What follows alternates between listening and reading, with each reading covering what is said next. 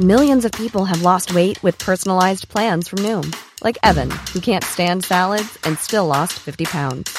Salads, generally, for most people, are the easy button, right? For me, that wasn't an option. I never really was a salad guy. That's just not who I am. But Noom worked for me. Get your personalized plan today at Noom.com. Real Noom user compensated to provide their story. In four weeks, the typical Noom user can expect to lose one to two pounds per week. Individual results may vary.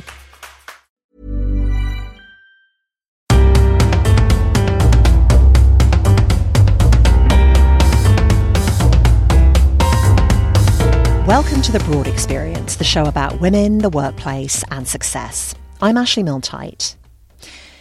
This week, I'm releasing a show I produced several years ago about some of the things that can crop up when your workplace is someone else's home. My main guest is a nanny. She has a lot of experience on the job and very much wants other women like her to feel safe and secure in their roles. When we spoke, she was working in New York City. She'd spent a lot of her nannying life there. And according to a recent study from the National Domestic Workers Alliance, in May of last year, so when the pandemic was still at its peak in New York, between 40 and 60% of domestic workers were out of a job, including nannies. Some still haven't got those jobs back. Here's the show. This week, the busier you are, the likelier you are to pay someone else to do some traditionally female tasks, from childcare to cleaning. Professional women need somebody to look after the house, and that hasn't gone away. But it is something which I think makes many people very uncomfortable. I think women find it more uncomfortable to think about than men because so many of these people are women. And today, a lot of them are also migrants with their own ambitions and a desire for recognition. This is real work.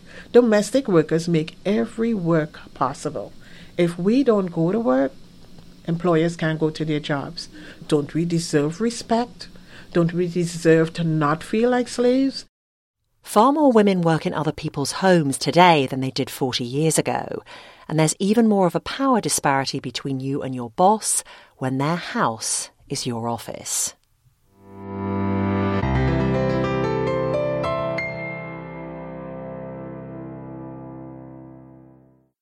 I first talked to Alison Wolf about two years ago. She's a professor at King's College London, and she's the author of a book with a provocative US title The Double X Factor How the Rise of Working Women Has Created a Far Less Equal World.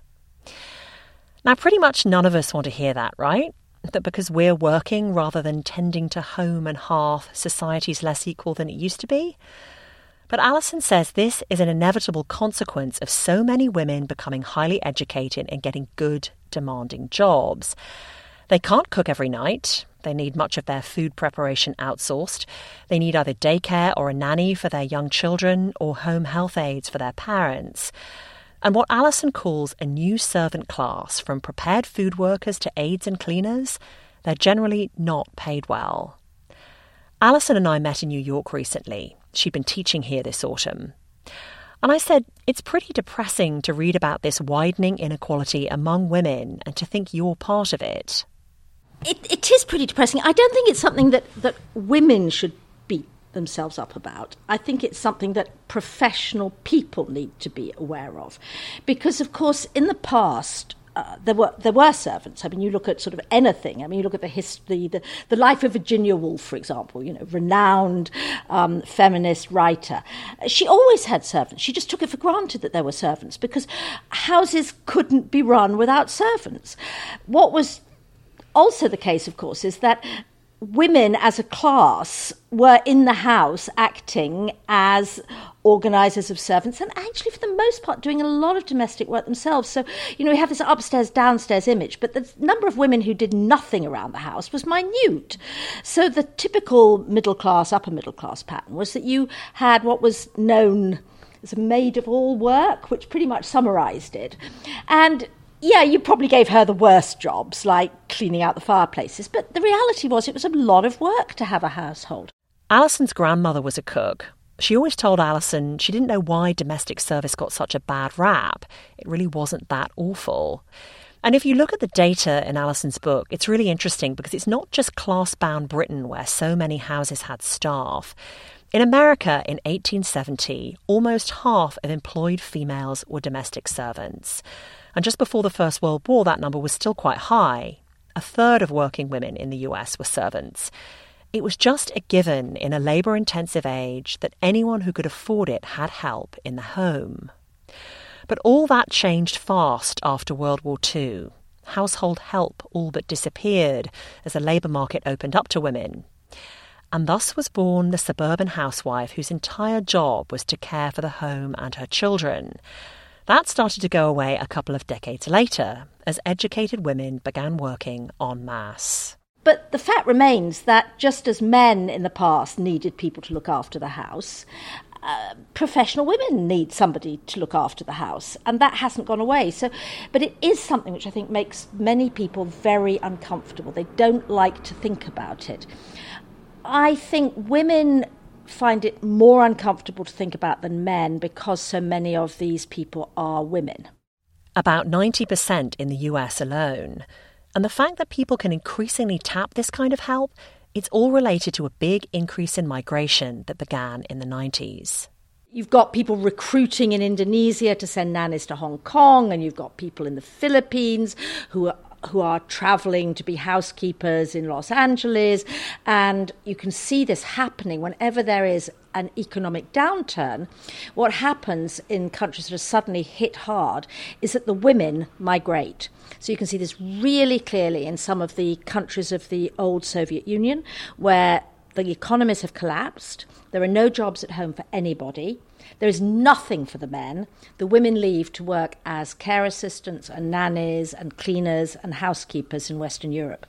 And you can see it so clearly. And you can also, of course, see it in this country because you, you instead of the world of the 1960s and 70s suburbs where nobody had live in housekeepers, now so many people have a full time housekeeper who is almost always a different colour and almost all, and, well, not almost always, and very often from a different country. And this, what, what somebody has called this global care chain, is, is new and you could say, if you look at it as an economist, that it's great. Everybody's benefiting. The people who come get good wages and they send them home. And there are a lot of countries in the world where the money that people send home is a hugely important part of national income. On the other hand, it, I think it makes a lot of us uneasy. This this feeling of being sort of behaving a little bit like a master race with people from other countries coming and ministering to our needs. I think that's what makes me feel squeamish about all this here in America. Many people working for the gainfully employed are immigrants, and in the UK, they may be Eastern European. In the US, they're usually a different race from the people they're working for. One thing that I notice, particularly about America or New York, I should say, because this is the only place mm. I've lived, is how many white babies are being pushed around by women of color. and um, it is a little odd. And I think the going rate, from what I can work out, for a nanny in New York is about $15 an hour. And of course, in America, you don't have health insurance. You have to buy that yourself. And I think it's a very rare employer who is purchasing health insurance for their nanny. So that isn't much, you know, 15 bucks an hour. Um, it isn't. And of course, one of the problems is that if you're going to have this sort of society, you cannot pay everybody the amount of money that the people who are employing caregivers and nannies and housekeepers are being paid. I mean, you know, and this comes back to the inequality thing. I mean, you, you, you mentioned health insurance. If you are an American middle class or upper middle class or person, and after all, only a tiny percent, by definition, are in the 0.01%. You've got a pretty decent job and an income, but it's not stratospheric. So you've got your own You've got your own health insurance. You've got your taxes. You've got your mainstream expenses. And you've got college fees on the horizon. You're starting to think about them now and you're facing health. So by the time you've taken all that out, there isn't actually that much left. She says if caregivers or cleaners or restaurant workers earned even half the hourly rate many middle class workers command, the arithmetic would fall apart. And she says this situation of these big disparities in wages is here to stay. Because educated women aren't going to abandon the workforce in huge numbers. But she says most countries could do more to protect lower paid workers from exploitation and offer more in the way of a safety net.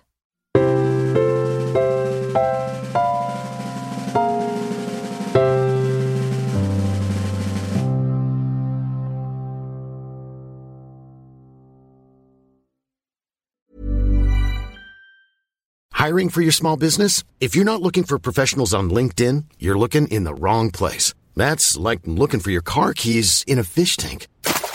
LinkedIn helps you hire professionals you can't find anywhere else, even those who aren't actively searching for a new job but might be open to the perfect role. In a given month, over 70% of LinkedIn users don't even visit other leading job sites. So start looking in the right place. With LinkedIn, you can hire professionals like a professional. Post your free job on linkedin.com slash people today.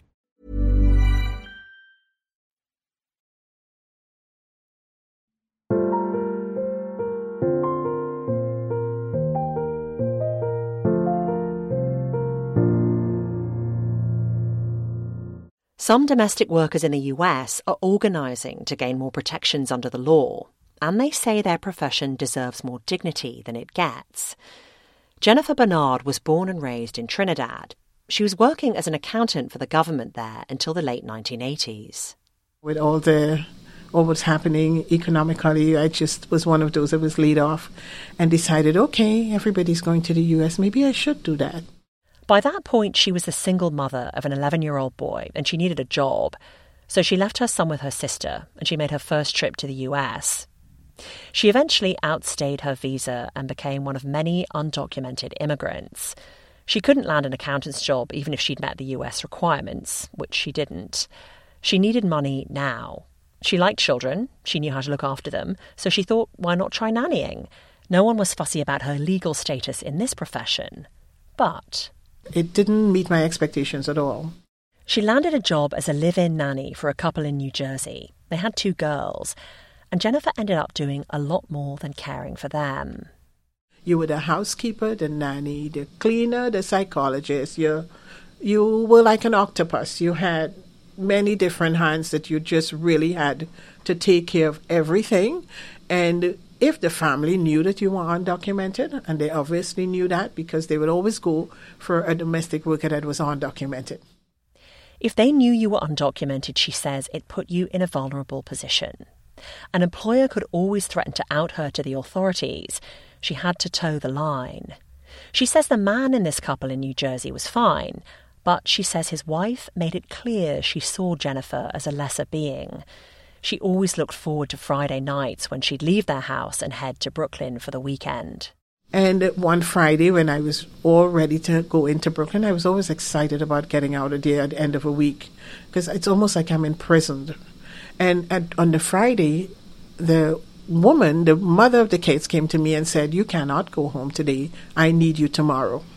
And I said, I have to go home to my family. And she said, Well, if you leave this house, you're not getting paid and you just won't come back. And I said, okay, I would leave without the money. And I didn't have money on me enough to take me from where I was in New Jersey. I had to have a cab take me to the train station. I didn't know how I was going to get there, and it really didn't matter. I put my backpack on my back and I took off. She set off on foot for the station. And I was walking and walking for like 40 minutes. And all of a sudden, I heard the brakes of a car. Somebody stepped on the brakes really hard. It was the husband of the, the father of the, the children. And he said to me, What are you doing out here? And I said, Well, um, your wife told me I can't go home today and I need to go home to my family and she did not pay me and I don't have any money and and he said get in the car and he was furious but he was such a kind-hearted person that I knew he would take care of me then so I got in the back of the car and he drove to the house, took me right back there, and he told me not to come out of the car. And I can stay from in the car, in the garage, and I can hear his screams where he was telling her that I'm a human being and she can't treat me like that. And he came out to the car with my wages in an envelope. That time I was making $200, $240 a week. which was not enough for living in for a five day work week, but it was enough for me to save and get my son here eventually. So I he gave me my wages, he drove me to the train station and he said to me, um, he hoped that my weekend would be okay and I could come back on Monday and I never went back. Now that was the worst job she ever had. Since then she's had lots of positive experiences. She worked for a lawyer, then a neighbour of his, then an actress. Nearly all this time she spent in the Brooklyn neighbourhood of Park Slope. Those kids are still in my life. I meet them for dinner every now and then, and we meet in Park Slope, and um, they're on the street corner waiting for me with their arms open wide. They just make me feel so good about the work I do. Were you living in with all those families, or a mixture of the of only you? one I lived in with was that very first one, and I knew I made a pledge never to live in anybody's house after that. She says working in someone else's home is already tricky. Living there makes it even more so. She says she could never fight her former employer on her own turf because it was her house. She held the power. Jennifer says too many of her colleagues still feel like they can't push back. I still talk to many domestic workers who tell you that I feel like if I'm a slave. You know, I just have to do this. I have to feed my kids. I have to eat every day. My child is, I want to give my child a college education that I never had. And I hear it all the time from people, and I do understand it. And I appreciate the organization that I'm a part of because they have given so much light to speaking out looking for the respect that is due to you, and even to accept this as real work. This is real work. Domestic workers make every work possible. If we don't go to work, employers can't go to their jobs. So we make every work possible. Don't we deserve respect? Don't we deserve to not feel like slaves? That organisation she mentioned, that's the National Domestic Workers Alliance. It's worked hard to improve life for workers like Jennifer. If you work as a home health aide, housekeeper, or a nanny in America, you have few protections under federal law. This group helped get new laws passed in several states, including New York, laws that mandate things like overtime pay and a minimum of one day off a week. Jennifer's an organizer for the Alliance. And since the Domestic Workers Bill of Rights became law here a few years ago, I have really been so confident since then that I really ask for what I want. I say what I want. I prepare a questionnaire when I go for interviews, and I encourage domestic workers to do the same. This is a, a irregular situation that you're in. It's somebody's home become your workplace. It's not the same like walking into an office. So how do I adjust? You know, I had a situation like that today where I was asked, you know, to go into my employer's room for some reason. I said, I don't, I've never been in there. I'm not going in there. She says keeping out of her boss's most private space, it's her way of maintaining boundaries in what is her office. Another thing Jennifer does now she feels more empowered, she negotiates above the average New York nanny's wage when she goes for a new job. I ask for what I want now. I don't work for $16 an hour. I make more money than $16 an hour. Can you give us a set like between 20 and 25? Well, well, I work for about 20, between 20 and plus dollars an hour. Uh, my taxes are paid, which I'm very happy about. Um, I get a monthly Metro card every month. And this is not, it did not come easy. It comes because I now have a voice that I didn't have before. She's a legal resident these days, and next year she'll become a US citizen. She's happy with her current employer, a journalist as it happens. I wanted to double check how many children her boss had, and that question led to some unexpected places. Are you looking after just the one little boy at the moment? Just the one baby. Yeah, I, I had a family before him. I, I, have to say this that when I listen to the voices of my sisters out there, the domestic workers who were nannying, I used to hear them say, Oh, I would never work for people my kind. And this is quote unquote black employers. And I, I said, Oh, I've got to try this out myself. And I've just, I'm just that kind of person. I'm going to find a black employer and work for them and see what it's like um, experience is the best teacher. If I don't experience it, I don't know what they're talking about. And I went and worked for a black family. It was challenging, but it had a good ending. And it had a good ending because I really stood up, I stood my ground in what I believed in how I should be treated and what my expectations were. And I must say today, even though I'm not employed by that family anymore, we have a wonderful relationship. Now, why was it challenging? Well, it was challenging because um, I, I really try to understand when black people become professionals, some of them are on a pedestal where they look down on their own kind. And it's sad to say, but it does happen. And it does happen in every race, but I'm telling you, as a black person experiencing it, it's not always what you expect at all. You expect them, and maybe you shouldn't, but you expect everybody to respect each other. But for some reason, the one on one, it's like, you know, I expect you to understand my plight more. I expect you to understand me as the same as you are, that my, my, what my struggles are. And it isn't always like that. Because I am the professional and you're not. You're the domestic worker. And you still get the feeling of what people's concept are for a domestic worker. They still don't think that you should be respected and a lot of a lot of times we see that. I see it a lot of times. I have been fortunate to really demand the respect and get it because i'm giving it and if i'm giving it i would expect it back. So for me it has been good. It has been good. The challenges are what i grew on and it's okay because i don't expect life to be all without hurdles it hasn't been but she did get her son over here to live with her by the time he was 13. He's now married, he works in tech in North Carolina, and he's given her a grandson. And she's proud of her last three decades as a caregiver to other people's children. Given that you had this career as an accountant before you left, do you view this as your career or as a job or a vocation? Well, I do consider it my career now because if I spend 28, almost 28 years of my life as a nanny, this is the this is my passion. This is something that the plan that was laid out by God all the time that I didn't recognize. We all have something that we, we're good at. And sometimes we don't recognize it. We go into all the different avenues still searching for where the place we should be at. And and this is the place I should be. A lot of us envy that certainty. I am a professional nanny. I am a domestic worker. And I'm a hardworking domestic worker who love my kids with all my heart. And that ability to love someone else's kid and give of yourself is the greatest gift in the world. Jennifer works in downtown Brooklyn these days. She's planning a big party next year for her 60th and to celebrate becoming an American citizen. That's the broad experience for this time. You can post a comment on this show, and I hope you will, either at thebroadexperience.com or on the Facebook page. If you're on Facebook, feel free to give it a like. I'm on Twitter at Ashley Milne Tyte, and you can sign up for our newsletter at thebroadexperience.com as well.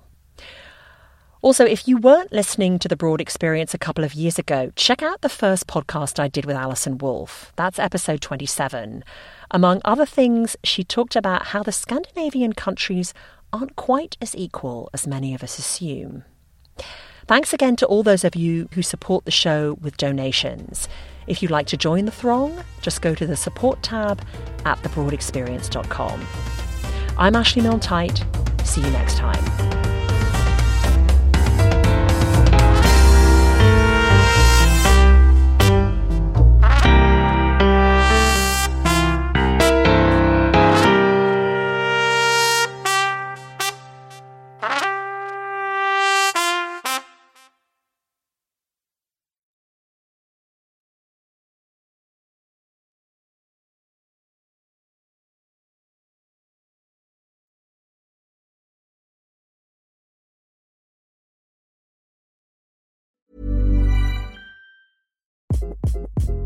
Hi, this is Craig Robinson from Ways to Win, and support for this podcast comes from Invesco QQQ, the official ETF of the NCAA. The future isn't scary. Not realizing its potential, however, could be.